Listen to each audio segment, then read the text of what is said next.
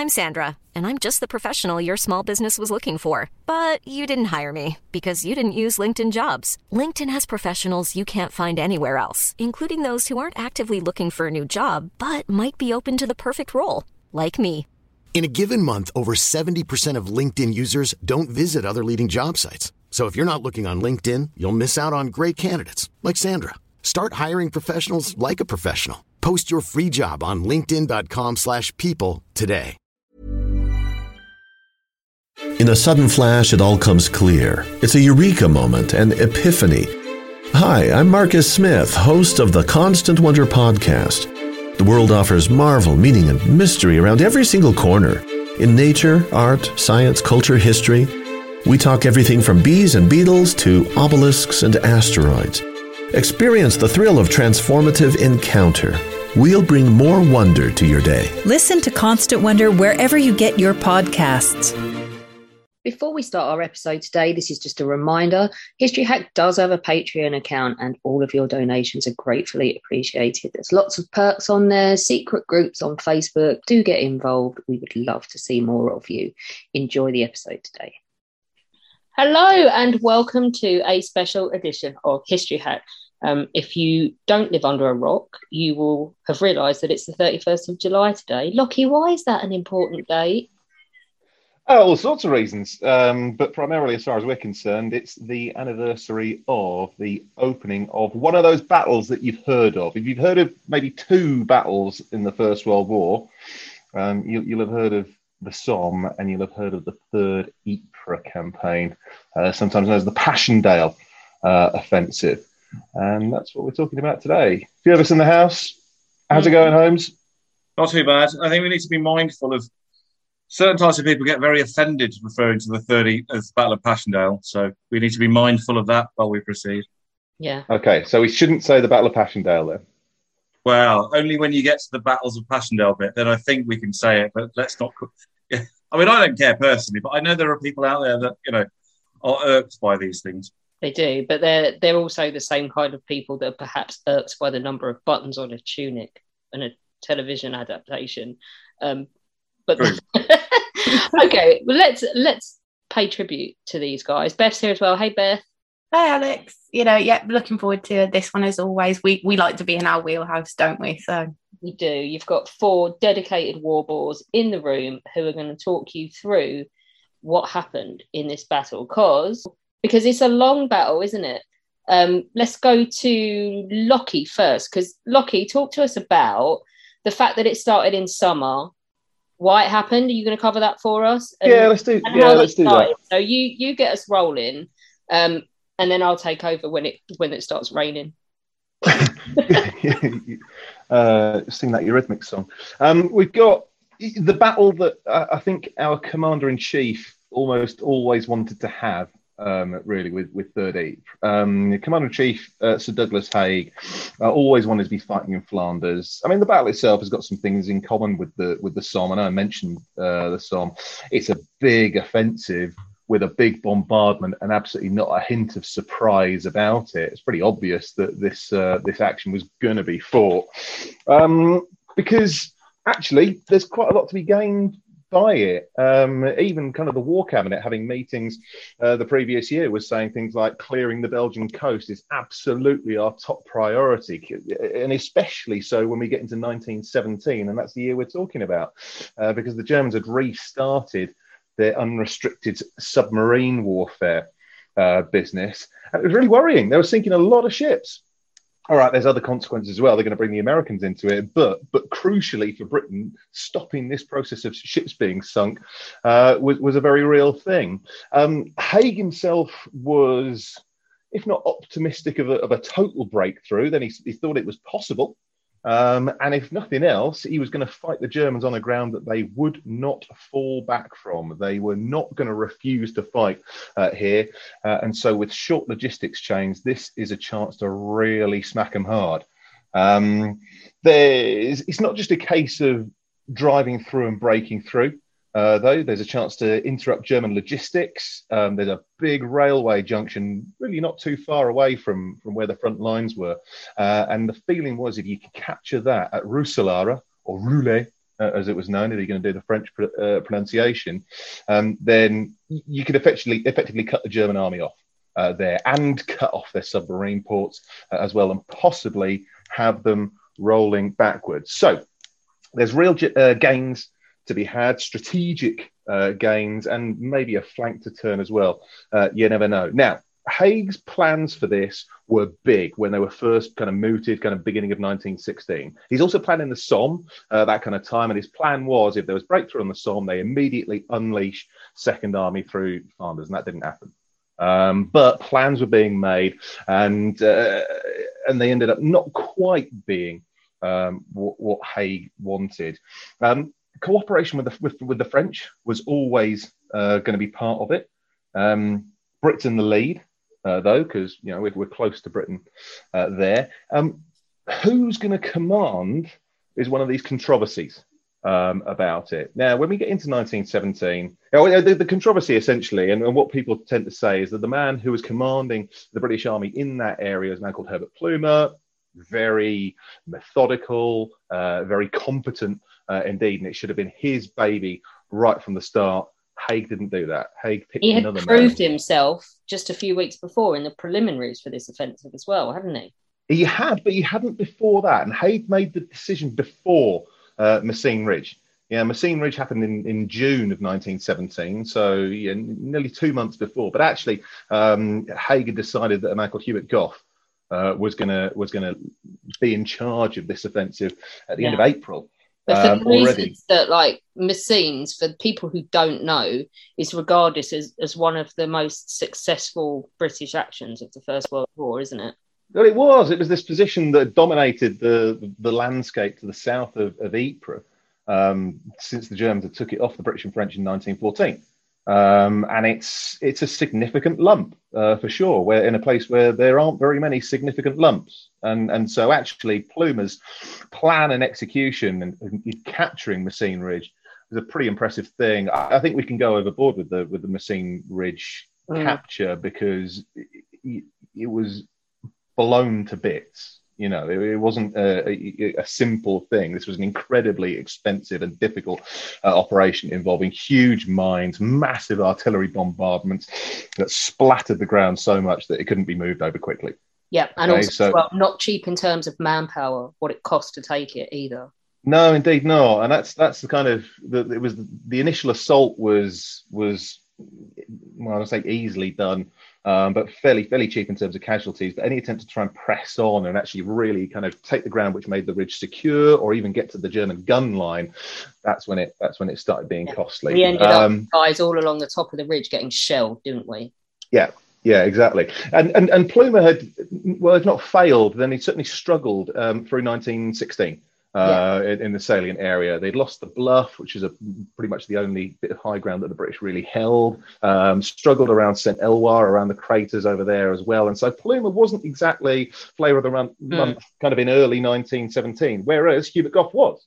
Peterkins, Peter Hart, loves to tell everybody, I think because he just likes using the word, Gough is a thruster. he is a Peterkins. yeah. well, no, and actually, you know, in terms of what the British Army had achieved so far, Gough was probably the highest performing army commander um, because his Fifth Army had taken the, the, most valuable positions on the Somme battlefield.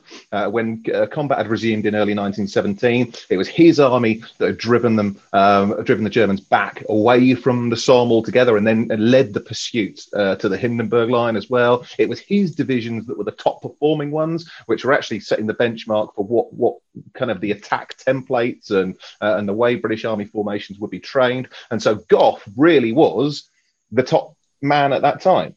Mm. All right, things didn't quite work out perfectly at Bullecourt, but you know, it's still he's he's very much the and he's also the youngest of the army commanders. Yeah, he's energetic, you know, he's a full 12, 13 years younger than Plumer as well. And the feeling is for the breakout, which Haig hoped would happen at least, then that Gough was the man. Now, in terms of the, the preparation for the offensive, uh, I kind of want to say that this is almost the pinnacle of 1916 style fighting because what you've got is huge amounts of artillery. Hmm. Um, uh, you know, where we talk about the destructive bombardment launch for the Battle of the Somme, we're talking about 1.7 million cannon shells fired in the space of a week. Third Ape doubles that. Um, they increase There's the number stacks of behind each other, aren't they? Some of the guns firing over the top of the guns in front, like wheel to wheel. Absolutely, yeah. Uh, and so it's a hugely destructive bombardment um, that they fire. Um, they're they're aiming for high ground again. All right, they've captured the high ground at Messines Ridge, which is to the south of Ypres. But actually, if they're going to get to that rail junction at Roulers, uh, then they need the, to, to capture the high ground to the east uh, of Ypres, uh, Plateau, rising up towards Passchendaele Ridge. All right, capture all of that, and then it's pure flat ground uh, way to Roulers, and then then that's the prize, isn't it? The rail junction. Um, a few miles to go to capture that high ground, and so you're not going to do it in a day uh, very likely. Um, so they batter uh, the German first and second lines in particular, uh, and then make plans for an advance thereafter. Um, the plan was still to have French support. Uh, and they did support, although they were a little bit cagey on that, uh, the French. And, and with, uh, well, just over a month ago, um, the, the French were almost saying, look, we're not with you on this. They're still kind of piecing their army back together after the Nivelle offensive, and let's maybe not get started on Nivelle because no. they were really hoping the war would be over by this point, were they? Because they believed his stupid, stupid posturing about being able to finish it in a couple of days. That's the Nivelle story in a nutshell, and it failed because he was silly. Um, yeah. France are still fighting a war, and they're not. Yeah, and it, and it did complicate things uh, for Third Ypres as well because with the Nivelle offensive failing, Haig had to restart the Arras offensive to try and hold Germans in place to the south, which meant that he couldn't move enough troops up early on to Flanders, and there's a knock-on effect uh, which complicates things. And actually, quite a few of these units uh, involved on on the 31st July 1917 uh, have fought at Arras uh, as well, and are, are still putting themselves back together from that, which is which is a shame. But units like 51st Division, for example, are, are in that um, bracket. Um, no chance of sneakiness. The Germans knew an attack was coming in that area. It was it was pretty predictable, uh, and so when we get to the time of the assault, well, there's a lot of counter battery firing. Um, the Germans have got their artillery in place. They've moved in ten fresh divisions. They've got uh, loads of guns spare. So this is really going to be both sides throwing the kitchen sink at each other uh, in Flanders. Germans not going to give an inch.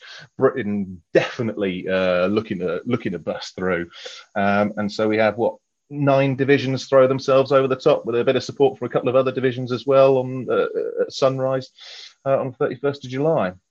And That's how it went. Yeah, well, on the whole, if I summarise it quickly, not not not too bad. Um, start I mean, at the top. The top, great, really good. Top, really good. Yeah. So the, the, the far kind of left flank of the British Army, uh, adjoining the French, is the Guards division. Um, all, right.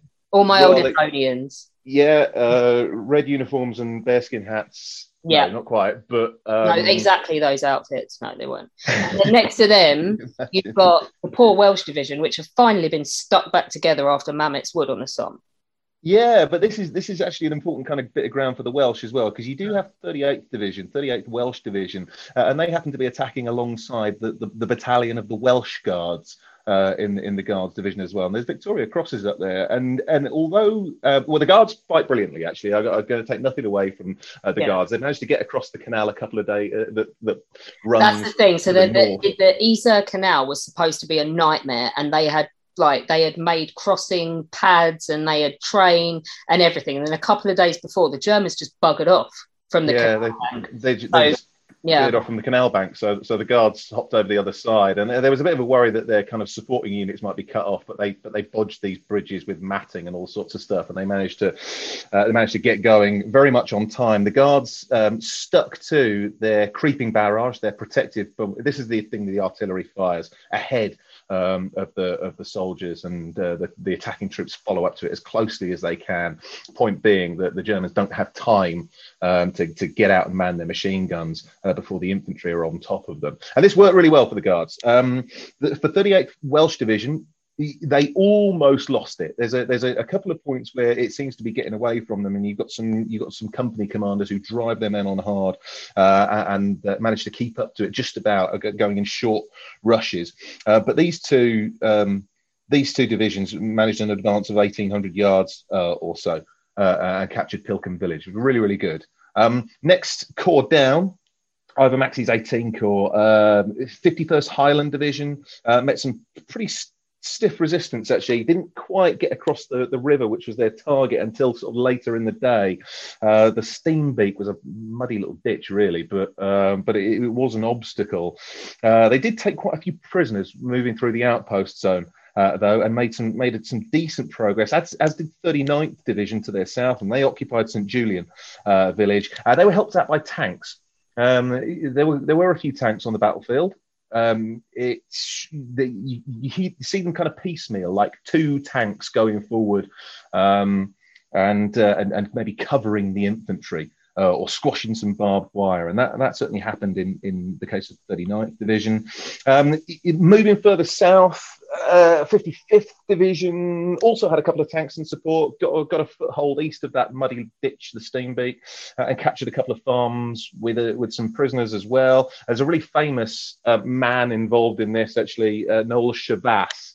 Um, if you, you, people would have heard of him, I'm sure he's the man in the in the in the First World War who was awarded uh, Victoria Cross and Bar. This is his and Bar action, his second yeah. Victoria Cross, um, and his oh, I've got his um, citation here actually for most conspicuous bravery and devotion to duty when in action. Uh, the, he was medical officer um, for the uh, Liverpool Scottish, uh, of course. Though severely wounded early in the action whilst carrying a wounded soldier to the dressing station, Captain Chavasse refused to leave his post, and for two days not only uh, continued to perform his duties, but in addition went out repeatedly under heavy fire to search for and attend to the wounded who were lying out. Uh, during these searches, although practically without food during this period, worn with fatigue and faint with his wound, he assisted to carry in a number of badly wounded men over heavy and difficult ground. By his extraordinary energy and inspiring example, he was instrumental in rescuing many wounded who would otherwise undoubtedly have succumbed under the bad weather conditions. This devoted and gallant officer sub subsequently died of his wounds. Um, so real bravery being shown uh, throughout. Uh, 15th Division to their south uh, made some decent progress, uh, got rid of a, a, nasty strong point in Frezenberg again with the help of some tanks. And then it starts getting muddier because we're on the sort of southern end of Fifth Army's um, uh, uh, actions here. And you've got some great units. Uh, I know we, we've done a podcast about the Somme and talked about 30th uh, and 18th Division. They're pretty much the only divisions that made, made, did really well on the opening day of the Somme. They're down here. They've got really, really tough tasks, uh, and their task is to capture the high ground at Gheluvelt. Now, they do manage to get onto it. They bite the nose off the high ground, do make some really tough progress, but because it's so valuable, of course, the Germans know it's valuable uh, as well. So they concentrate artillery onto it, and there are really very heavy casualties uh, there. So progress slim, but some progress still. Now, if you compare this, that, oh, there's counterattacks that follow, but, but essentially the, the gains largely get held on to. Um, if you compare this day and the kind of days that follow with the opening day of the Somme offensive, you've got to say this is not too bad. Actually, this is, you know, we're talking about broadly an advance of around about 3,000 yards. Uh, across the front. Um, some valuable ground taken. Certainly, Pilkem uh, is, is, on a, is on a slight rise, and that's pretty valuable. But also getting up onto uh, the edge of the Gheluvelt Plateau, pretty valuable as well. Um, casualties, much, much slighter than, than the Somme. We're talking about 30,000 or so British casualties, and at least that many German casualties, of which about, about 6,000 were prisoners. They managed to get about 6,000 Germans back through the cages. So, on the whole, we're not talking about a disastrous day, really, really tough, ho- horrible, kind of hard series of days of fighting, but it's a horrible war. Yeah. Um, it, and yet, the guards are the only ones ostensibly that have got pretty much they've got four coloured lines, all of them to achieve, and the red line is the last one, and the only ones to sort of get near the red line are the guards. Um, you mentioned the high ground at Gheluvelt, which is the Gheluvelt Plateau, and this is going to become the sticking point for like the next 20 minutes, probably, isn't it? Well, yeah, it, it, it's so valuable. It's it's the kind of it's the southern edge of this high ground that which runs off uh, uh, to the to the east of of Ypres, and, without getting up to Gheluvelt, you ain't going to get Passchendaele, you ain't going to get the Ridge Line, and so without it, it yeah. it's nothing. And the issue here, um, you can just finish off this bit, take us to like the fourth of August. The issue is it starts pissing with rain, doesn't it? Yeah, and that's actually not uncommon. I mean, the fact that you know Haig's really concerned in July when when the you know Gough and the French army commander uh, are both saying, oh, we need to delay. We're not quite ready." Well, actually, there's a history of pissing rain in August in Flanders. You know, early summer, you'll you'll get a bit uh, uh of rain. Uh, Haig knows it. He's dead worried about it, and so he wants everyone to get a move on, They can't. So um, he ends up uh, with delays uh, and a late later start than he wanted. Uh, and then, sure enough, on cue, the weather. I'll take over for a bit. I'm not going to dwell too much on this. I so I kind of I I don't know if you guys agree. Um, I hope Holmes does because we wrote a book together on this, and this is what I said in both our names. I kind of split this battle into three sections. You've got the beginning, which is kind of like a sensible, if not very sad and costly attempt to win the war in 1917. You've got then, because as I'm about to explain, it all it all goes wrong.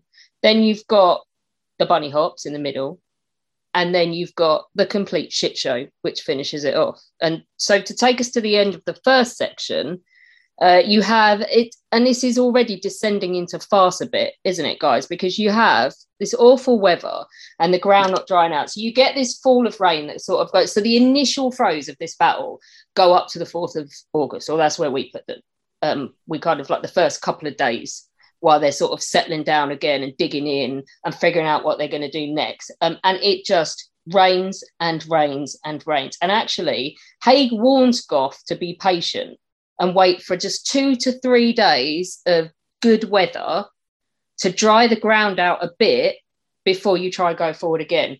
We've used the word thruster. He's a thrusting general and he doesn't listen. Um, he's not really interested. He doesn't do caution, Gough, does he? And sometimes that's great. And I guess when you're picking a guy to lead this offensive, you're like, boom, yeah, that's our man. He ain't going to say no. Um, but perhaps he should have done. So what he does is rather like we talked about, didn't we, with the Somme one, about the fact that you then have to decide whether you go, you keep pushing at where you've been successful, so which in this instance is up near the French and the Guards and the Welsh, or whether you try and niggle away at the stuff that's gone wrong they kind of mess around at Westhoek and Langemarck, don't they? Which are two sticking points that haven't gone according to plan. And they do this in atrocious weather and really in a piecemeal, piecemeal way. August in this battle really gets on my nerves because I don't see, I don't know if you guys tell me if you agree, I don't see how Gough thought this was ever going to work in August. Well, no, you, have got these streams that run across the battlefield.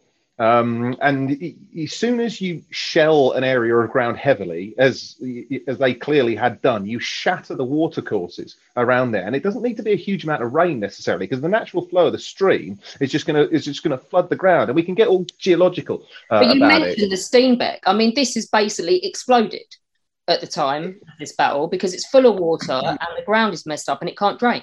And also, uh, they're sort of they're a cross between streams and a very small river as well. They're not streams yeah. as we would imagine, you know, a couple of foot high, few inches deep. They are two, some places two, two yeah. meters or so wide and quite deep.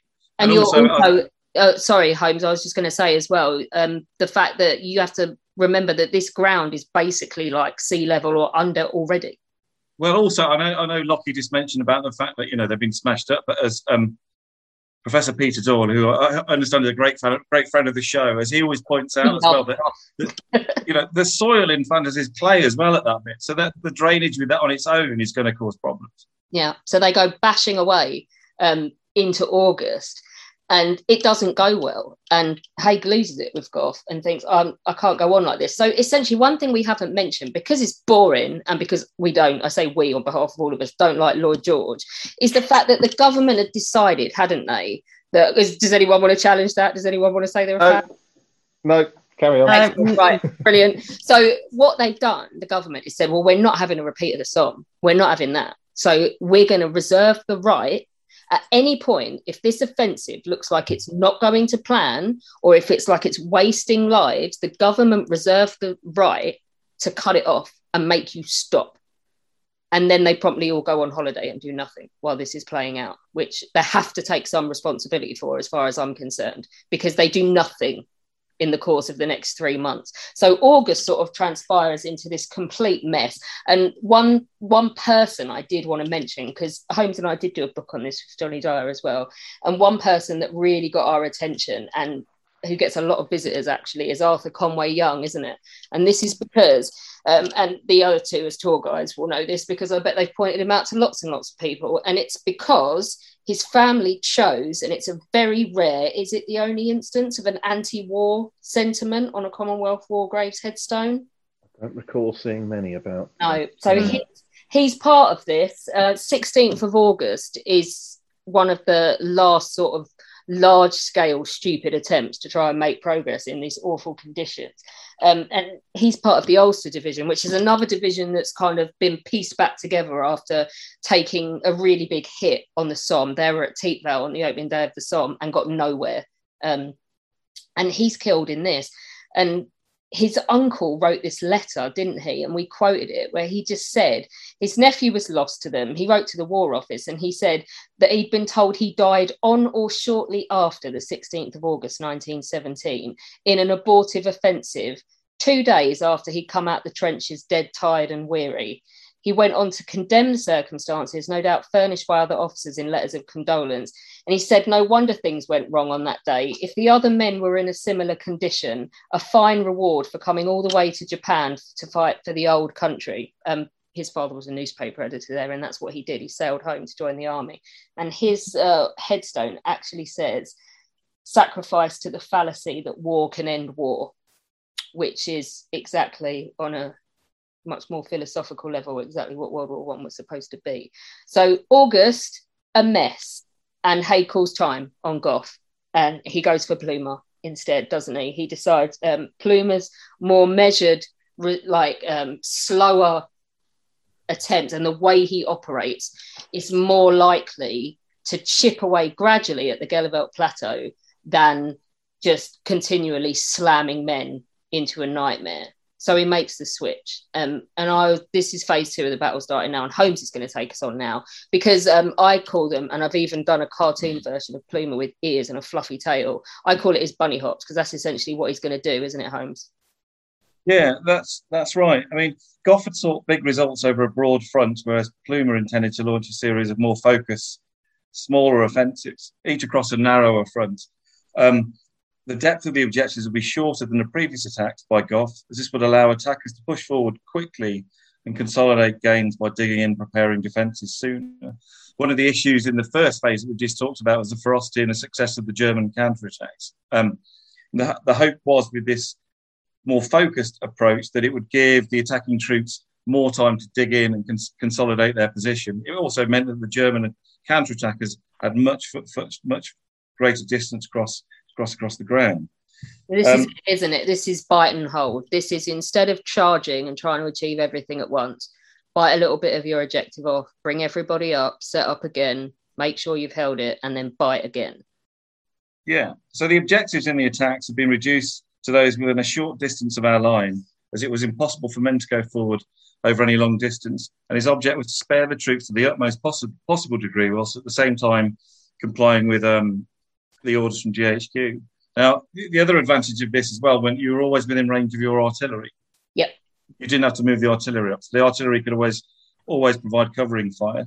And Plumer realised the importance of artillery, so he increased the number of guns available. He pulled in large numbers of them from um, Seven Corps and the Third and the Fourth Armies. Um, and on the 20th of September, he had a total of 1,295 guns and howitzers, which would be positioned in front, front of the Gheluvelt Plateau with one gun for every five feet of front. And at this point, that was the largest collection of guns gathered in the war to date. As we've already mentioned, the capture of the Gheluvelt Plateau was vital, and so every resource was used to achieve this objective. Um, to enable to plan as effectively as possible, Plumer asked for a three-week delay. Um, during this time, planks were put down to make makeshift roads, and duckboard tracks were laid everywhere to assist in the movement of troops. Railways were also extended, and also, he laid deep lying telephone lines, which is something Gough never bothered to do during the first phase of this. Um, they also made sure that all the gun, guns were positioned correctly and they had necessary gun pits and on platforms, etc. So, just um, to tell people, the deep lying telephone wires is because the instant artillery start going at each other, if you've only got your telephone lines across the top, it's the age-old World War One issue in battle, isn't it, guys? Communications, because the shells hit your wires, your telephones are buggered, and nobody can talk to each other. As soon as the men are out of sight, you've got basically no idea what's going on beyond what you can get from runners and air observation. And they did try lots of different things, but it strikes me as slightly obvious to do the telephone wire thing before the offensive starts. Yeah, Gough knew it as well. Yeah. No, no excuse really. Hmm. I suppose the other difference with this one as well was the the barrage that started before the attack. Instead of having a massive one that built up and built up and built up, this was quite subtle in that they got to work just targeting enemy batteries and strong points such as pillboxes and machine gun nests. So it looked like they were just carrying out routine artillery strikes rather than building up to something yeah. that was going to signal an offensive. And yet, this is the beginning of this targeted stuff. Is what's going to win the war in eighteen, isn't it? It's going to by destroying, literally hunting down and destroying as many artillery batteries as you can of the enemies, is going to make your life easier, and it's what's going to help the Allies advance to victory. So, although it's like it, it's kind of two pronged at this time, they're still feeling their way around, aren't they? Well, they still need observed fire. That's that's the, the one thing. They do need registration. They're working towards. They they're getting close to that kind of dark art of you know getting your accurate maps and t- topography and decent compass bearings or whatever bearings you're, you're, using, plus you know meteorological conditions and all that all, all this other other yeah, stuff. sound plus, raging stuff's coming. Yeah, in. where of the gun barrels, you know, uniformity of shell size, all those kind of things that will affect your artillery accuracy. And you know, by the end of the year, they can you know without without firing any registration shots, they can, you know, hit a, you know, or get close to hitting a, a strong point from a few miles away, um, just with just predictive fire. But they're not there yet, so they do, do still need to do some ranging. Yep. So, so the first of Plumer's battles was known as the Battle of. I, I don't know. I'd always known it as the Battle of the Menin Road, but now every time I've looked into it now, it's the Battle of the Menin Road Ridge, which sounds like something I've never heard of before. No, but... me neither. Uh, Battles Nomenclature Committee, I think, is Menin Road Ridge. Is it? Well, yeah. well, we can go with that tonight. But that I'm was. I'm gonna I'm gonna pull the official history now. That was planned for the. That was planned for the nerd 20, out while you carry on. Battle was planned for the 20th of September, and on that day, actually, they had twice as many guns as the 31st of July over half the front, and they had twice as many troops over half the front as well. So you can see, Plumer is trying to massively top focuses resources over a much shorter area, which that hope that it would lead to success. So the attack was going to take place across an eight mile front. Um, the direct attack on Gheluvelt Plateau would be undertaken across a 4,000 yard front by the 41st and 23rd Divisions and the 1st and 2nd Australian Divisions. Key objectives were either side of the Menin Road, which ran east out of Ypres and included Nonne Bosschen Wood, Glencorse Wood, Inverness Copse, Polygon Wood, and the pillboxes that made up Tower Hamlet. For the first attack, Plumer was only intending for an initial advance of between 1,000 and 1,500 yards. He'd limited his intentions to the furthest distance calculated that his men could reach while still being protected by the artillery. That doesn't sound like much. It sounds like common sense, but this is novel to go, I'm only going as far as the gun protection goes and not giving them anything else to go for. That hasn't been done regularly. Well, also, they actually gave orders saying no matter what tactical opportunities show themselves, ignore them and, and dig in. Whereas I think when you at the start when we were talking about Gough's fourth line, that was basically if you hit all you all three of the, the first three lines, have a go at that if you want type of thing, wasn't it? So there's a complete difference to this this approach here. And as we said earlier, by limiting the distance of each step, Plumer was hoping to avoid wastage of the previous few months. The artillery could continue to provide cover from their existing positions the German counterattack troops would have much more ground to cover, which would give the British much more time to dig in, and the Germans would be exposed to the British artillery barrage, which were already in position and knew where, knew where they were aiming. I guess the other thing to point out by now is that the weather had improved. It stopped raining. Yeah, fact, we could benefit from that. Yeah. Yeah. In fact, in certain places, it was so dry now that it caused problems. Artillery observers, they had their view obscured by the smoke and dust on the battlefield. And in, in the build up to this offensive, um, clouds of dust thrown up in the air by large numbers of troops moving around could give their positions away. But on the actual day of the attack, there was a slight bit of rain overnight, but the attack started at 5:40 um, after another massive artillery barrage that I think was even bigger than the one on the 31st. The advance progressed at 25 yards a minute. I think as well by this time, if we go back to the Somme, the, the difference in how the infantry were told to act could be, we can highlight that as well. Yeah. Infantry now then rather than on the Somme where they just got out the trenches and walked in a big line or a series of lines. Yeah, we do worms now, don't we? Yeah, now they're in small platoons, and all the platoons each they're all specialists. So you had sort of rifle specialist, grenade specialist, rifle grenade specialists, and then machine gun carriers. And they were trying to move quickly, as you say, in a sort of you know, snaking pattern between the shell holes, mm. which is a big difference to what had gone before. He deliberately kept back 25% of troops in reserve, so he had something to fall back on should he need it. Yeah, I think the important thing is so the weather does improve and sort of tactical things have been learned, but Plumer's approach works. It's this is a success as far as World War One battles goes. Apart from yeah, anything else, in terms of inflicting loss on the Germans, it's it's great because their their counter attacks have become so predictable by this stage. You know, the, the British attack, the Germans counter attack with some with some with a bit of an artillery bombardment and um, and trained counter attack troops. Well, all right, we we take a small bite, as you say, they've got further to go, and then we absolutely pulverize it. That's that's the that's the plan from that point. So German losses start climbing hugely. Yeah, on the on the first day, the Germans launched eleven counterattacks. One had a minor effect that wasn't successful. The rest were all the rest were all completely repulsed. Um, so the first day was pretty much a success almost across the entire front. Um, the Fifth Army advanced a thousand yards across a far, uh, uh, advanced a thousand yards, and the Second Army one thousand five hundred. And we'd finally got our, we got a, a, hold on the part of the Gheluvelt Plateau, which is the thing that had been eluding us, eluding us all along. So it worked. Um, does he get another three weeks to do this again?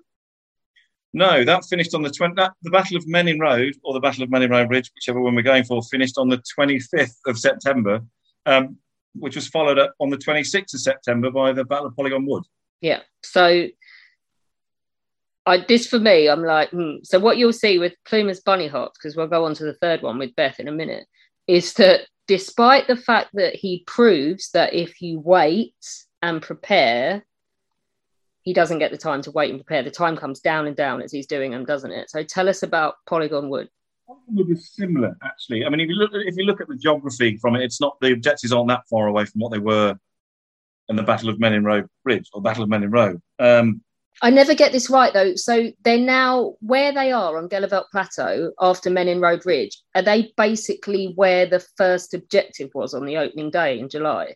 I, I don't that's know. What, that, that's what, that's what they hoped for. Yeah. yeah. But I mean, without going into too much, it was basically, although he didn't have much time to prepare, it was still another pretty much brilliant success. And that's despite they, the fact that the Germans threw a spanner in the works in one sector, didn't they? Wasn't that because they, they would just happen to be counter-attacking at the same time, purely yeah. by coincidence? So yeah. as as the Australian was it Australians as the Australians kicked off in one part, they got up and found Germans coming at them because they were attacking at the same time. So, so even despite that, it is Australians, right? Or am I just imagining this? I think it is Australian. They both sort of ended up in no man's land and were quite surprised to see each other there, as far as I can remember. Or is that Bravesend? Oh, I'm confusing myself now. My bit. that's my line. Don't steal it. But yeah, there are some clashes. There's a counter attack definitely on the 25th um, slash 26th as they're as they're starting this second bunny hop, but it doesn't impact them too much, does it? No, not no, not at all. Um, but I mean, again, without it's the same sort of thing. S- small, it was a you know small front. We were looking to only only go you know capture a small part of the, the German line, and it was another success. Most of the key objectives were taken, including Polygon Wood. Um, I think the thing to highlight in these, despite the success, there were quite a lot of British casualties. So in Polygon Wood, it was just over fifteen thousand. I got a feeling for Battle of Menin Road, it was twenty thousand. So they are a success, but they're not without a cost. But at the same time, I think as Lockie mentioned, I think they estimate that we took at least the equivalent amount in uh, German casualties. Okay, and then the weather goes again, but they decide to go with Bunny Hop number three, which is where Beth comes in, even though we've just done like a massive spoiler. um, yeah. So as, as has been elaborated on already, you know these bunny hops, the bite and hold. It is something that has proved um, successful. But as we've we've noted, the time that Plumer has to prepare or that, that they have to prepare in that area does get less and less. Um, the third bunny hop is the Battle of Broodseinde, which is on the 4th of October, 1917. Um, again, trying to take, you know, we're still working away at the Gheluvelt Plateau. Um, we are intent on getting that plateau because as has been mentioned without having that plateau without having the ridges surrounding Ypres, we cannot then take Passchendaele and then onto Roulers, onto the railway lines, those key important parts. We we have to take that plateau before we can go any further. Um, and as we've said, this is when the rain starts again. So where you think of, you know, when you see pictures of, and this is Passchendaele, this is Belgium, this is the First World War, mud, you know, up to your knees, and um, people sinking into the mud. You know, the famous pictures of like the horses um, falling, so drowning into the mud. This is where it really starts to come into fruition, because not only at this point in time has the rain turned, they are now also fighting over territory that has been shelled for months and months and months. Um, with the with the best of intentions, this is a ground that is completely churned up. It's as we've mentioned, crisscrossed with streams, rivers that have completely lost their banks. There is no drainage in the area. This is a a literal quagmire. Um, this this third bunny hop of, of Broodseinde was was vital, as we said, to taking the plateau. And it is, again, another successful but use of the bite and hold. Um, it's mainly, it starts from around the Polygon Wood area at its most southern part of the offensive, moves up around through Zonnebeke and towards um, the village of Passchendaele in the in the distance. Um, if you are in that area, part of what is taken on the 4th of October by the Australians, one of the Australian divisions, third Australian division, is the set where Tyne Cot Cemetery and Memorial is now. So that attack is to, again, we're taking it in bites. We're going to work our way up this ridge. Because if any of you have been to that area, you will know if you stand somewhere like Tyne Cot, right at the top of the cemetery, you can see from Mars. That that high ground is it's such a vantage point. It's so important, and they need to work their way up this ridge so that they can have the best positions they have come the end of um, autumn into winter. So we've got a variety of different divisions attacking. We've got like we've got the fifth division, twenty first division in the south, all the way around to the Anzac Corps. So all of the Australian, like the first and second and third Australian divisions fighting, and my true loves um, of Dominions, uh, Dominion troops and New Zealanders. They're also fighting from the fourth of October as well, and their objectives were, as an average, um, about a, somewhere about a thousand 1,200 yards deep. Some went right up to over 2,000 yards for the objectives, but it is in these small chunks that can be managed. You've got the first objective, the red line, and you've got the final objective eventually, which is the blue line, which is two to 400 yards after the red line for most of these units. And it goes well. I mean, it, it's you know obviously it's far more complex than just saying yeah it went great they did this they did that. It's far more complex than that.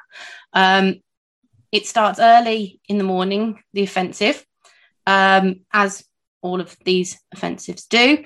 Um, and it is at this time with the it's for the fifth division as well um, that's what who uh, Alex has already mentioned uh, with my spoiler alert. Um, that they do just happen that the Germans were intending to launch their own counterattack on the 4th of October themselves.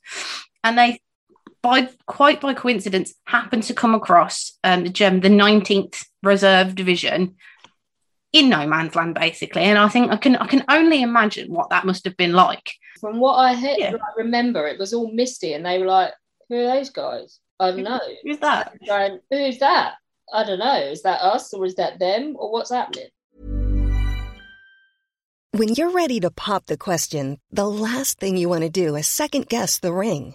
At BlueNile.com, you can design a one-of-a-kind ring with the ease and convenience of shopping online. Choose your diamond and setting. When you find the one, you'll get it delivered right to your door. Go to Bluenile.com and use promo code LISTEN to get $50 off your purchase of $500 or more. That's code LISTEN at Bluenile.com for $50 off your purchase.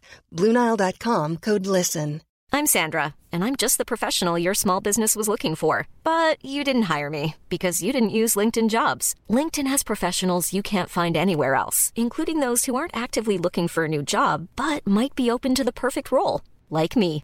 In a given month, over 70% of LinkedIn users don't visit other leading job sites. So if you're not looking on LinkedIn, you'll miss out on great candidates like Sandra. Start hiring professionals like a professional. Post your free job on linkedin.com/people today. Yeah, and and I could I could just imagine some of the faces thinking, "Hang on, is, are those actually?" You look at them like concentrating. Is that really what I think it is? And then thinking, "Oh bloody hell!" You know, it's Yeah. when they realise what's actually coming towards them. Um, I will say, if anyone wants to see one of the Germans that um, one of them was treated by British medics when he was wounded coming across, and he's just up from Nellie Spindler.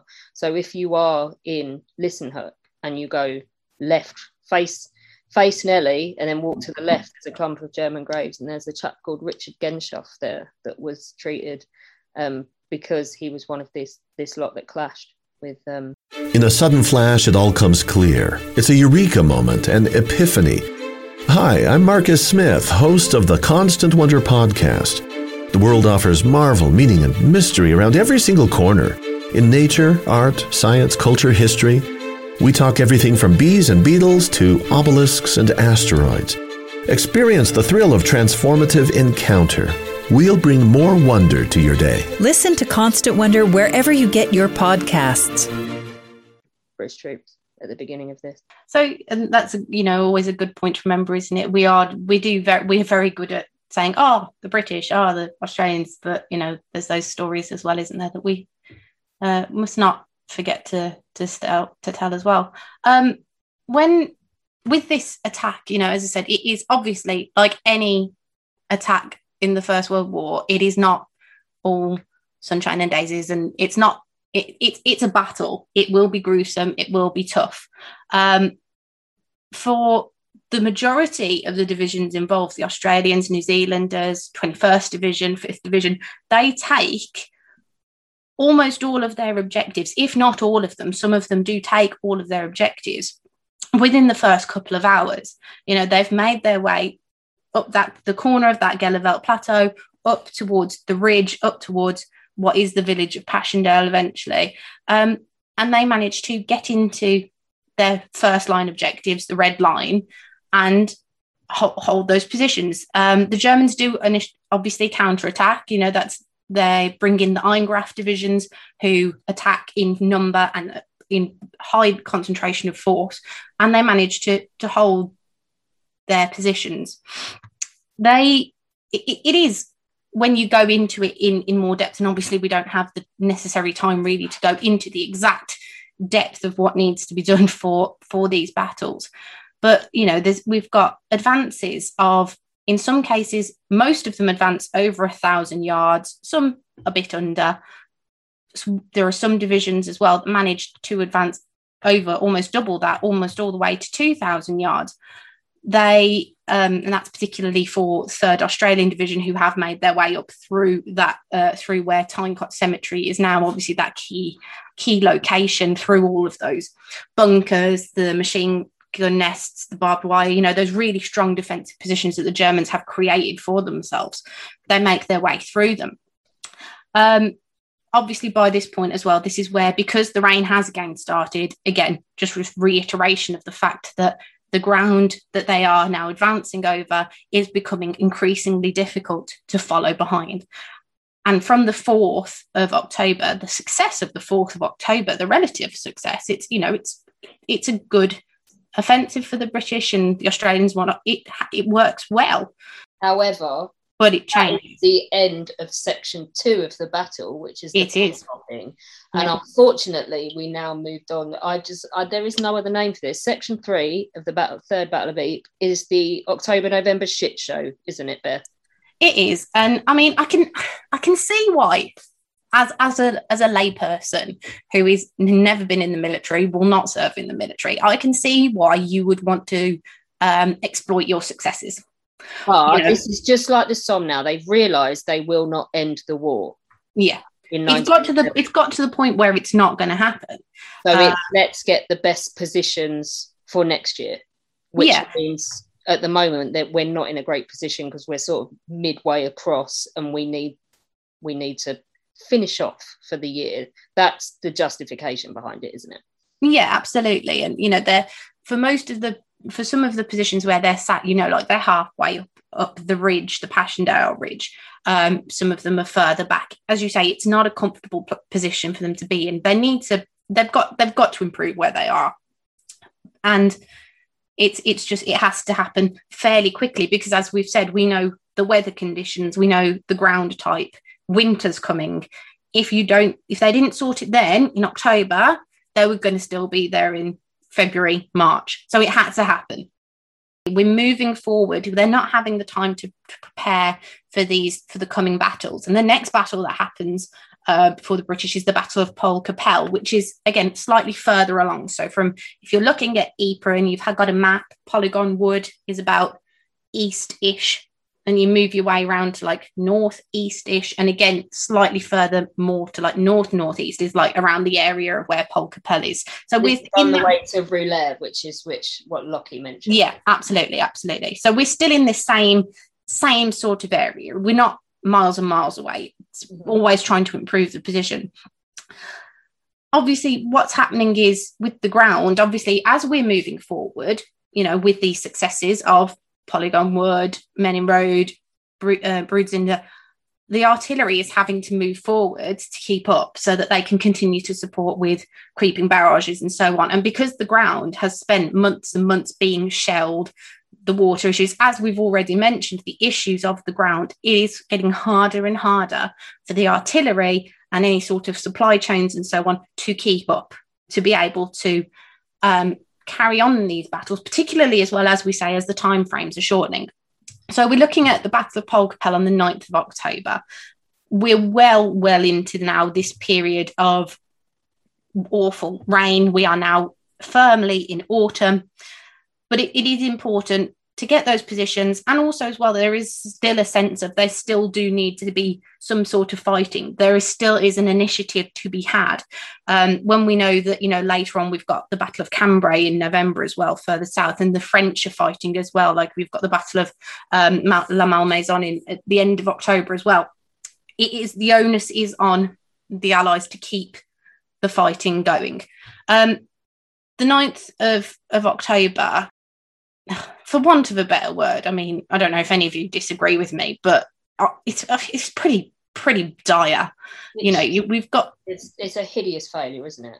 It is. It's awful. You know, we've got all of these troops, and this is where, like, obviously, we all know. Well, some you know of my love for the North Midland Division, but the South Midland Division are involved at the Battle of Poelcappelle, and also they're in Battle of Broodseinde as well. And it's it is just an awful, awful you know, words can't it's, really. A, it's that it's that shortening of it's, it's the desire to try and achieve that breakthrough. They've shortened the kind of operational tempo, haven't they? They they're, they're yeah. trying to, to go quicker and quicker each time, um, without the kind of necessary regard for the conditions, which have got way way worse. Yeah. Um, and you know, it, it's not just a, a simple fact that yeah, okay, it's raining, so it's difficult for the infantry to run through the mud. It is. That's a really really big problem.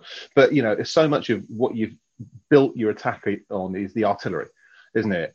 Well, stabilizing a gun platform in that kind of conditions is not impossible. That actually hitting a target on any kind of range, no, it's just not going to happen. So your artillery is less. Oh, plus everything's just muddy, isn't it? So every time mm. you get a shell into up to a gun, you've got to clean it.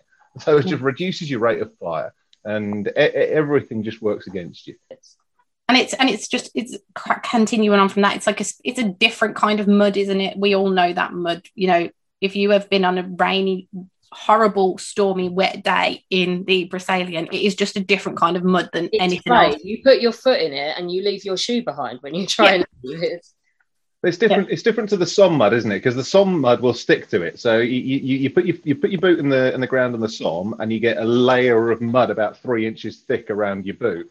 And then you put your next foot in, you get another. You get a three layer of mud around that, and then you put your boot down again, and now you've got six inches of mud around your boot. And, and but it's different in Ypres because it's sloppy, mm. and you and you'll you'll sink it. It's like sandy sloppy stuff. Mm. I'm just going to read you an account. It's one of my old Etonians. He's with the household battalion up round Poelcappelle, um, and he's quite vivid with his writing. And basically, they get given their orders right at the last minute, and he says 24 items to be read, digested, and explained to the men before dark, and no one allowed to stand up, only run from one hole to another. There's no trenches here, they're all cowering in wet shell holes. He says shell fire was taking its toll. While he was called to a conference, he was in a mud smothered pillbox crammed with a dozen or so officers, and they were told that their objective was a cluster of German fences, uh, defences known as Requete Farm. They rounded off affairs and then became uncomfortable wooden partings with people saying things like, Good luck, old chap, and take care of yourself, and the very best of luck. And they, as cheerful as they tried to be, they knew they would never again stand in the same room as a complete group. And then he says, Then began the most awful night I remember. It was pitch dark, impossible to distinguish any landmark, and no one knew the ground, and such ground. It is quite impossible to describe the shell holes, craters, and such being beyond belief dreadful. So he's really religious. And throughout this nightmare spell, he just basically said, I sat there and I prayed, trying to calm himself down into some kind of acceptance that he's got to try and carry out this obscene thing the next day.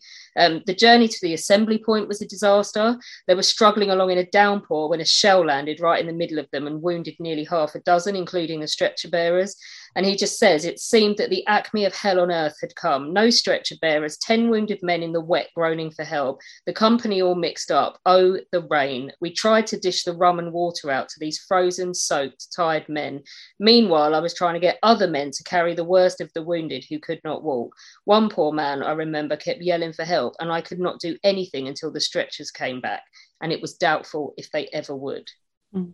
It's like this is what the conditions are like in this battle. I feel like that that uh, that you what you've just read is if you said to someone, "What do you think the conditions were like in the First World War?" That is what mm. I think most people would have as their image. You know, it's just this complete level of what the hell is going on, um, and just the poor conditions that are are happening at that time. It's just a complete yeah. shit show, as Alex would call it. It is. No other word for it, is there? So no. this utterly fails on the 9th of October, and mm. yet three days later they decide, and this is where Passchendaele comes into play, mm. and this is where your poor New Zealanders get absolutely hammered. My poor New Zealanders, like oh, they go halfway, literally all the way around the world to die in a muddy field in Belgium. um, you know, it's it is you know they're not it's not just the new zealanders who are fighting on the first on the 12th of october. It is the first battle of passchendaele as we can we're now officially into battle of passchendaele. It's fine. We're there. We're there. We don't need to keep saying 30 breathe homes breathe. Breathe. We're allowed to move on now. Um and it's not just the it's just not not just new zealanders as much as i would like to think that it is. We have as we say you know you've got a lot of actually very similar divisions fighting still again you know we've got like the 14th 49th West Riding Division. They'd been in the area as well. They had also fought at the Battle of Poelcappelle. Um, you know, so it's they are troops that are well well adjusted to the to the to what's been going on, but not necessarily well prepared for it. You know, who would be prepared? New Zealander quote about what they thought when they arrived. Yeah, if you've got one. Yeah, so I'm just being ultimately lazy and just pulling stuff from all the books what I wrote. what I wrote. yeah. So this is from the Passchendaele book we did, and this is when they arrived. One of them says, uh, so I put, you can only stare in shock and disgust at the panorama unfolding before them. And he said, ridge after ridge, the wilderness stretched back. All the beautiful woods were dead, and the skeletons of trees stood gaunt and stark against the starlight, uh, skyline.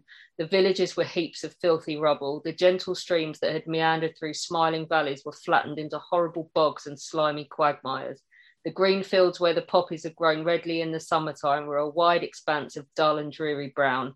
For mile after mile, shell hole touched shell hole, with there here and there a great gaping crater torn by a mine explosion. One could hardly follow the old line of German trenches, so ploughed and torn was all the earth. Line after line, their pillboxes crowned every height, swept every slope, enfiladed every approach. Yeah, I mean, it's just uh, it's incomprehensible, really, isn't it? But this this main attack, obviously, as I said, there are other units there, but the New Zealanders are with the third Australian division as well, um, they are the main.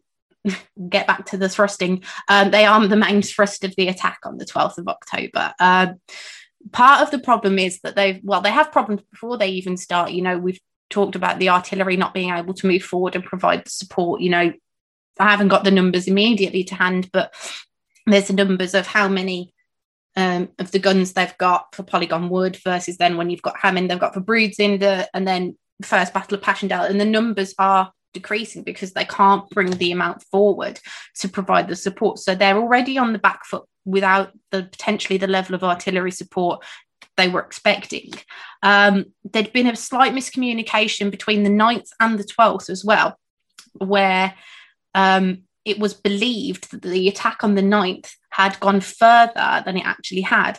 Um, so rather than being about 1500 yards away from their first line objective, they were 2500 yards away from their first line objective. So they're having to encounter another thousand yards of this territory before they need to get where they're supposed to be, their, their red line, their first objective.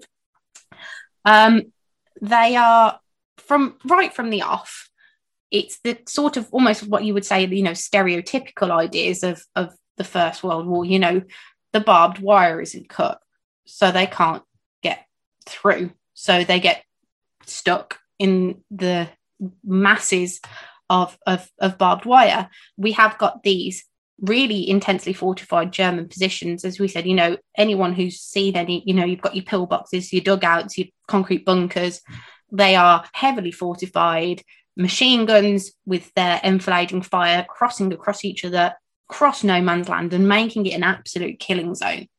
Um, there's many, lots of many, many stories, but um, Alex does have one in her book of um, Second Lieutenant Arthur Talbot um, of the Second Canterbury Regiment, um, who at this time is 41 years old. He had been a teacher um, in a town called Temuka, which is 85 miles south of Christchurch on the South Island of New Zealand. He left behind as his job as a teacher. Um, his younger brother had already been killed at Gallipoli as well. Um, it's so not a family, and it, it, was quite well known as well in New Zealand at the time. He was an explorer and a climber, so he was actually relatively well known as well. Um, and they just, as Alex puts in her book, you know, she, she, you put it quite well, so I'll have to say it. So the New Zealanders had been tasked with overwhelming objectives over ground that was unfamiliar to them. You know, they find themselves caught in essentially a trap. Um, there are tiny, tiny gaps when they can get through. They're tiny, tiny gaps where they're funneled into each area. Lockie, stop it. Some of us like to be teachers' pets. Just for those who do not have the benefit of the video, Lockie's holding up a sign that says "creep" at Beth now. Um, he, he, he, wasn't exposing himself this yeah. time. yeah, the much louder. Um, yeah.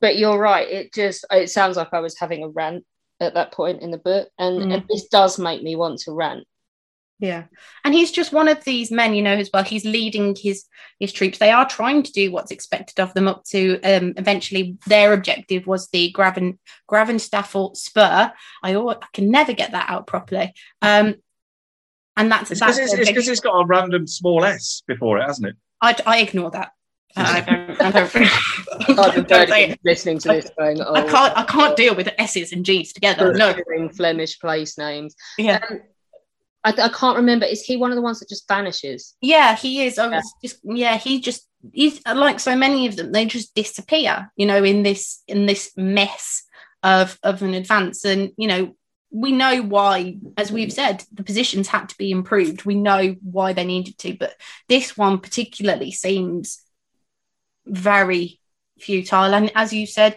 it is the worst day for the New Zealand division. You know, they are there's particular stories you know of you know there's on the far left you've got the third rifle brigade who are completely halted by machine gun fire and don't move anywhere much beyond their first line trenches you've got on the right the second brigade that they again they come up against this barbed wire that, obli- that was sloped obliquely against um, the new zealand front a few managed to get through as we all say you know they quickly killed the ones that did get through got into were stuck in shell holes any success where the where there were was any w- was limited. They tried to keep pushing through. So obviously this is happening throughout the day. There's another push at 3 p.m. in the afternoon, but it was cancelled just beforehand. Um, eventually, they ended up back where they started. Um, badly wounded troops were left lying in the mud. They couldn't be retrieved. Um, of the because this is then where the casualty numbers come in, and it talks about the worst day for New Zealand being this 12th of October. On that day of the 12th of October, 2,700 casualties registered to that day. Um, they include about 950 who were either killed or mortally wounded. Um, 843 of those are listed as actually dying on the 12th itself, and the rest have then succumbed to their wounds further down the uh, the evacuation line or in, in, the days and weeks that that followed. It, it's it's one of these watershed moments for countries. You know, we all know about Vimy Ridge and yeah, it's like, on yeah. the western front. It is at least. Um, so uh, we talked about so they don't get Passchendaele, do they, Beth? They don't get no. And if you actually, if you want to go and pay your respects to the people like Arthur Talbot, who just vanished into the mud and were never seen or heard from again, um, there's a reason that New Zealand has its own apse on the Tyne Cot Memorial. It has a whole little section all to itself because there are so many names mm-hmm. to put on it. So you can go and pay your respects to him and others there. But yeah. we then move on to, I mean, so they try again. They give it a couple of weeks and they try again. And so we've talked about New Zealand, and I just want to talk about Canada for the next little bit. Uh, we're almost at the end, people, don't worry. Um, but yes, it does go on this long and it is this horrible and it's not about to get any better.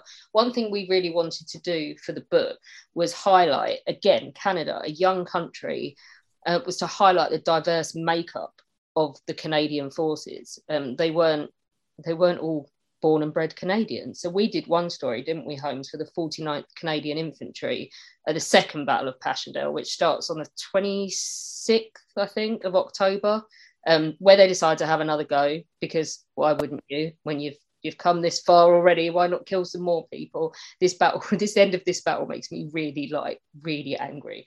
Uh, so we picked three guys in the same battalion and one was a cree indian or first nation tribe member um, one was British, and the last one was Japanese. And um, you're really going to hear me rant in a minute about what happens to him. So much like the New Zealanders, they arrive in this nightmare scenario and they get these objectives to go and take the village of Passchendaele and its environs at the end of the month. Shortly after 5:50 a.m. on the morning of their attack, flames everywhere, flashing guns, burning shells. Um, and the line on which they're assembled, including our three guys, which is Alex Decoteau is the Cree chap, Charles Sorden is the English chap, and Yasaku Kubadera is our Japanese chap. So the three of them are lined up with the rest of the battalion. Uh, almost straight away, the machine gunners are put out of action. Their assembly line comes under heavy shell fire. Uh, and nonetheless, they all go sprawling out of these hastily constructed, I say trenches, but do not be thinking of the big organized things that you see in museums and that. Think of an absolute nightmare of just hastily scratched in positions. Uh, Alex Decoteau is one of the first to vanish. Um, nobody really knows what happened to him um, throughout the course of the day because obviously he doesn't leave any account. But before the morning's over, he's uh, hit by a sniper. So there's enemy snipers lurking in pits and shell holes trying to pick off the depleted battalion, which is getting nowhere near its objectives. And uh, he was originally, they buried him sort of 1,500 yards west of Passchendaele with four of his countrymen in an unmarked grave. Uh, they did find his body after the war, um, and he was identified by his name disc. And he's now in Passchendaele New British Cemetery. But I think more importantly for him and his beliefs, uh, since a crop, proper Cree burial did not occur, in 1985, his relatives and friends performed a special ceremony that took his spirit home to Edmonton. And too. So I guess, I guess, Alex, the, the other thing to mention about Decoteau, seeing as where we are at the moment, yeah, he was in the 1912 Olympics in Stockholm when he came sixth in something like the 5,000 meters. I think it was either fifth or sixth, and he had breathing difficulties, didn't he, during the race? So he was uh, he was one of the, he was one of the top athletes down the Western coast of the Americas, but he didn't have a good day in the final at Stockholm, which meant that uh, he didn't get the medal that everybody expected him to. I think, did he? Uh, that's yes. what I remember from it. Sixth, he came. Yeah. yeah. but uh, he was an excellent, world class middle distance runner. So I moved on to Charles Thornton in the book, who's 34, uh, originally from Bridlington, but in 1910 he'd got so a large number of his family all decided. Um, he took his wife, his widowed mother, several of his siblings, and all of their families. Uh, all decided to go and start a new life in Canada. Uh, since then, he decided to completely start a new life and divorced his wife as well. But uh, he had a family, and he too is involved in this as well. So we talked about the mud um, it rained overnight before the Canadians went forward on this attempt on Passchendaele. And so, added to a deluge in an already deluged land, uh, they couldn't feel their rifles. It was too cold and wet. They can't move. They're trying to skirt around all of the um, shell holes and past their, another one of these streams, the Raverbeek, uh, struggling up towards higher levels.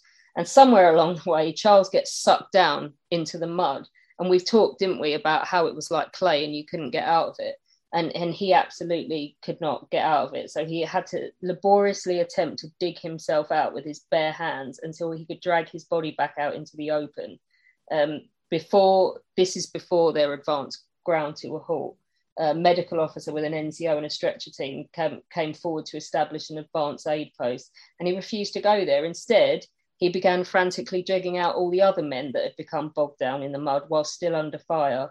When he finally extricated someone who was still alive, he slung the man across his back and carried him to the nearest dressing station.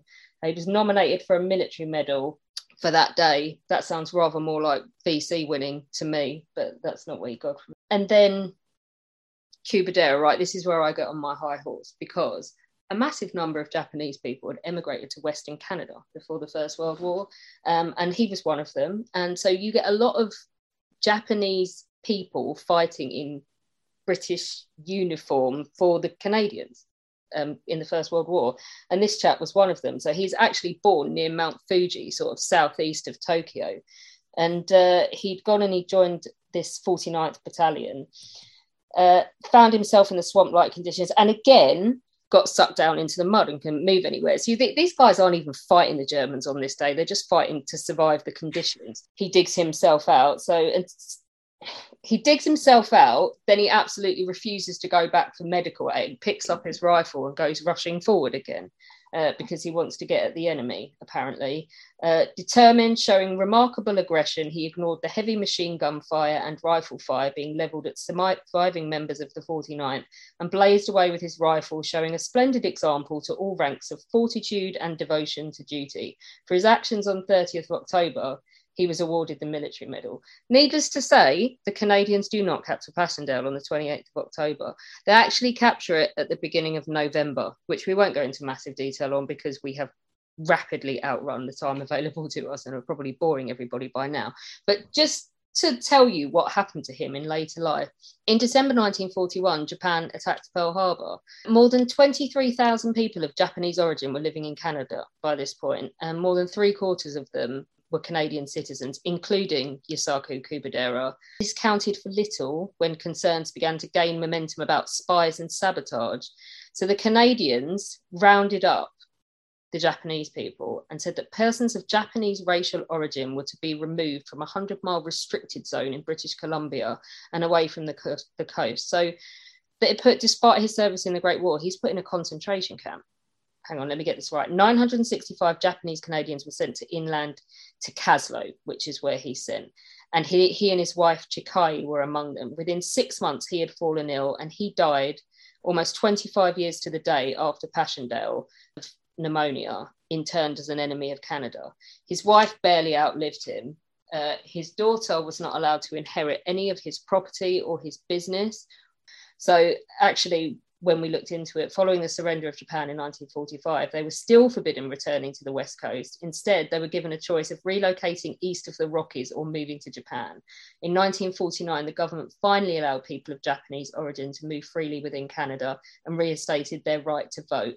In 1988, they formally acknowledged the country's mistreatment of Japanese Canadians during and after the Second World War and granted compensation to survivors and then I just rounded this off in this book, and I will round off with this just because we've already talked about how we took um, Passchendaele in the end. But Japanese Canadian soldiers fought on the Somme, at Vimy Ridge, Passchendaele, and up and down the Western Front during the Great War. 55 men of the original Canadian Japanese Volunteer Corps did not return home. 13 of them, including Kubadera, were awarded gallantry medals.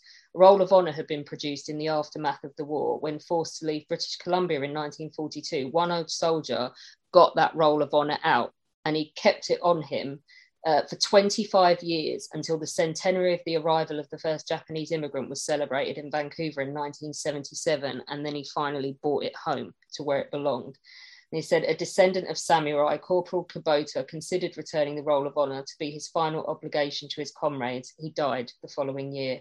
Before doing so, he penned a poem for those who fell, and translated from Japanese, it reads, Although you are gone, you are not dead. Surely the setting sun will rise again for you. Your heroic spirit will live in our hearts. We take the torch from your hand to fight and carry on. So by the time the Battle of Passchendaele rolls down at the end of November slash beginning of December, Lockie, uh, they've kind of got some of the positions that they want, haven't they? Uh, but they haven't finished the war. They haven't ended the war at all.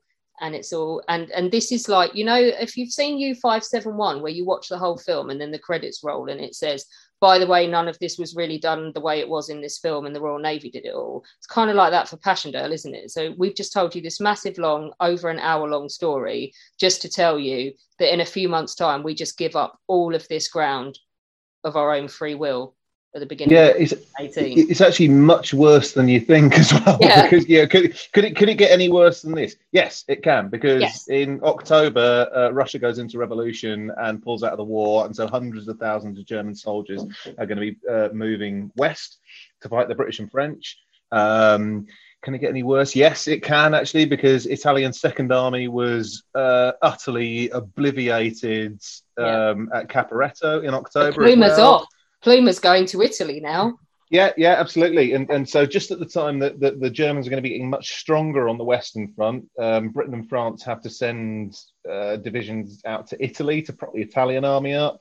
Um, it's uh, it, it's a it's a moment of utter black, bleak misery and uh, the the absolute rock bottom of morale uh, for, for, for, for Britain in particular. I mean, the French are sort of picking themselves to, together again, but yeah. um, for, for the British Army, it's it, it, could hardly be worse because you've, you've done everything. You, you've thrown everything at it and, and, and the kitchen sink, and you've not achieved your aims. And, and so what, it's a quarter of a million British casualties, 70,000 dead. It's, it's something like that, and, and, and maybe the kind of the, the, the one thing to say about it is I don't think the German casualties were, were any smaller, if uh, if at all. And actually, you know, Germany could very ill afford, you know, another horrible mauling like they had on the Somme. So it's it's no it's no picnic. It's not even over. German army here. Cambrai is still to come. Yeah, indeed. Yeah, well, that's. I uh, think that's we, we haven't mentioned that the reason this does plod on for so long is to detract attention from the fact that we're plotting a big tank attack, which we can't do up here because of the ground further yeah. south. That's one of the justifications for why this carries on so long, isn't it? Yeah, but but even then, you know, Cambrai Cambrai works, and then it doesn't, does it? Yeah. It's uh, the, the German counterattack, which we which you know Haig and the others didn't think that they had in them at that stage. They thought they were too badly mauled to launch a counterattack like they did. But but sure enough, they did, and, and captured not only a lot of ground that had been gained in the initial assault at Cambrai, but quite a lot of those big metal boxes that we um, that we like. You know, the ones with the tracks. What are they called? I don't know. Gareth goes on about them a lot. I remember. Yeah. I suppose uh, the frustrating thing for, for me for this one, I mean, it's a hard one to try and. They had the bit, well, the first bit I can sort of see, and that might have worked, and it works a little bit. And then I think the most frustrating thing is they get to the second part and they've nailed it. They've got it, they make all this preparation and they know what works and what doesn't. And then they choose to ignore it. They knew that in the circumstances for the third part, you know, they weren't the same. So that the successes they had in the second part couldn't be mirrored yet they still chose to go on with it. Yeah. So you just make Plumer do everything that screwed it up in the first place. We've got thing, thing is, I think I think there's there's there's an element of kind of what happened in the previous year um, as well, because what what happened at the end of the Somme offensive is Rawlinson had said, look, the, the conditions are really really bad. uh, we need to stop, otherwise we're gonna we're just gonna we're gonna blow ourselves out trying to you know nurdle ourselves up a little bit of a ridge line to try and improve things and so they did. They they kind of stopped fourth army operations um, after october was bloody horrible uh, on the somme and then had to kind of sit down at the bottom of the ridge line. So in, in january and february after being in a rubbish position all through the winter and that was really really bad as well um, i can i can understand the desire to not want to go through that again. So I kind of, kind of I do kind of see it, but also you know the, the, the losses that you know in particular the Canadian Corps go through, when ideally you'd be wanting to use them offensively in the new year. Yeah, it's it's it's tough to justify. Oh, John Terraine made a point in an article I was reading at the weekend, and it sounded more like he was just raising the point rather than a point that he believed in. But he did make the point that actually the Germans were quite worried by the end of this. They'd lost a lot of men. And he makes the point that, you know, if it wasn't for this ill fated assault, you know, and they hadn't lost these men, if they had all these extra men who could take part in the spring offensives in 1918, would that have had a different outcome? Now, as I say, he only sort of seemingly makes that point rather than says that's what he believes. But, you know, it's something I'd not thought about before, and it did make me think a little bit. Attritional warfare is not good. But sadly, I, this for me is I find the second half of this battle probably harder than any other point of the war to wrap my head around in terms of the decisions made. I don't know what you think. I think that's a fair assessment. No, I can, I, uh, you can you can certainly understand at least Haig's argument, kind of the idea, the, the desire to, to take the, the, the whole ridge line so that you can you can press on early in the next year. But all those kind of other factors, you know, revolution in Russia, all those extra Germans coming over, you know, things in Italy going on, all of a sudden just take that away from them completely. There's no prospect of an early push on uh, in 1918. No. I mean, you know, more- we're not exaggerating about Italy. They look done in November yeah. 17. They look done. So, so, so the, the more pragmatic thing to have done would have been to withdraw to Pilkem Ridge, maybe, which they did in in uh, April 1918 anyway. Yeah. So when the German offensive, when the Germans do bring all those troops across and throw them at us in spring 18, we have to tactically take the decision to give up all of this ground that's been fought for and everything we just talked about. Yeah, I quite like the fact that it comes the day after Haig's backs to the wall, no withdrawal uh, order as well. yeah, the, the, very next day, it's okay. Yeah, we're going to pull off the Passchendaele Ridge now. but, but, for twelve hours, unless you're in Belgium, some brackets. So twelve hours is why I've got a mug with that on it. Yeah. Brilliant, guys. Thank you very much. I hope we've given you all something to think about. Um, probably, I don't know about you. I feel like I need a drink now. when our guests join us to talk about their work and their new book, the 45 minutes or so they spend with us is just a taster of all their efforts. So, to this end, we have launched our very own bookshop on bookshop.org, where you can find our guests' latest and greatest books. You can support them and you can support History Hack too. 10% of every sale via our bookshop supports the podcast and allows us to keep at it and bring you more amazing guests. You can find our bookshop at bookshop.org forward slash shop forward slash history hack, or just search on bookshop.org for us under the shops bit. Thank you for your continued support, and here's to your next great book. Hey, it's Paige DeSorbo from Giggly Squad. High quality fashion without the price tag? Say hello to Quince. I'm snagging high end essentials like cozy cashmere sweaters, sleek leather jackets, fine jewelry, and so much more. With Quince being 50 to 80% less than similar brands and they partner with factories that prioritize safe ethical and responsible manufacturing. I love that. Luxury quality within reach. Go to quince.com slash style to get free shipping and 365 day returns on your next order. quince.com slash style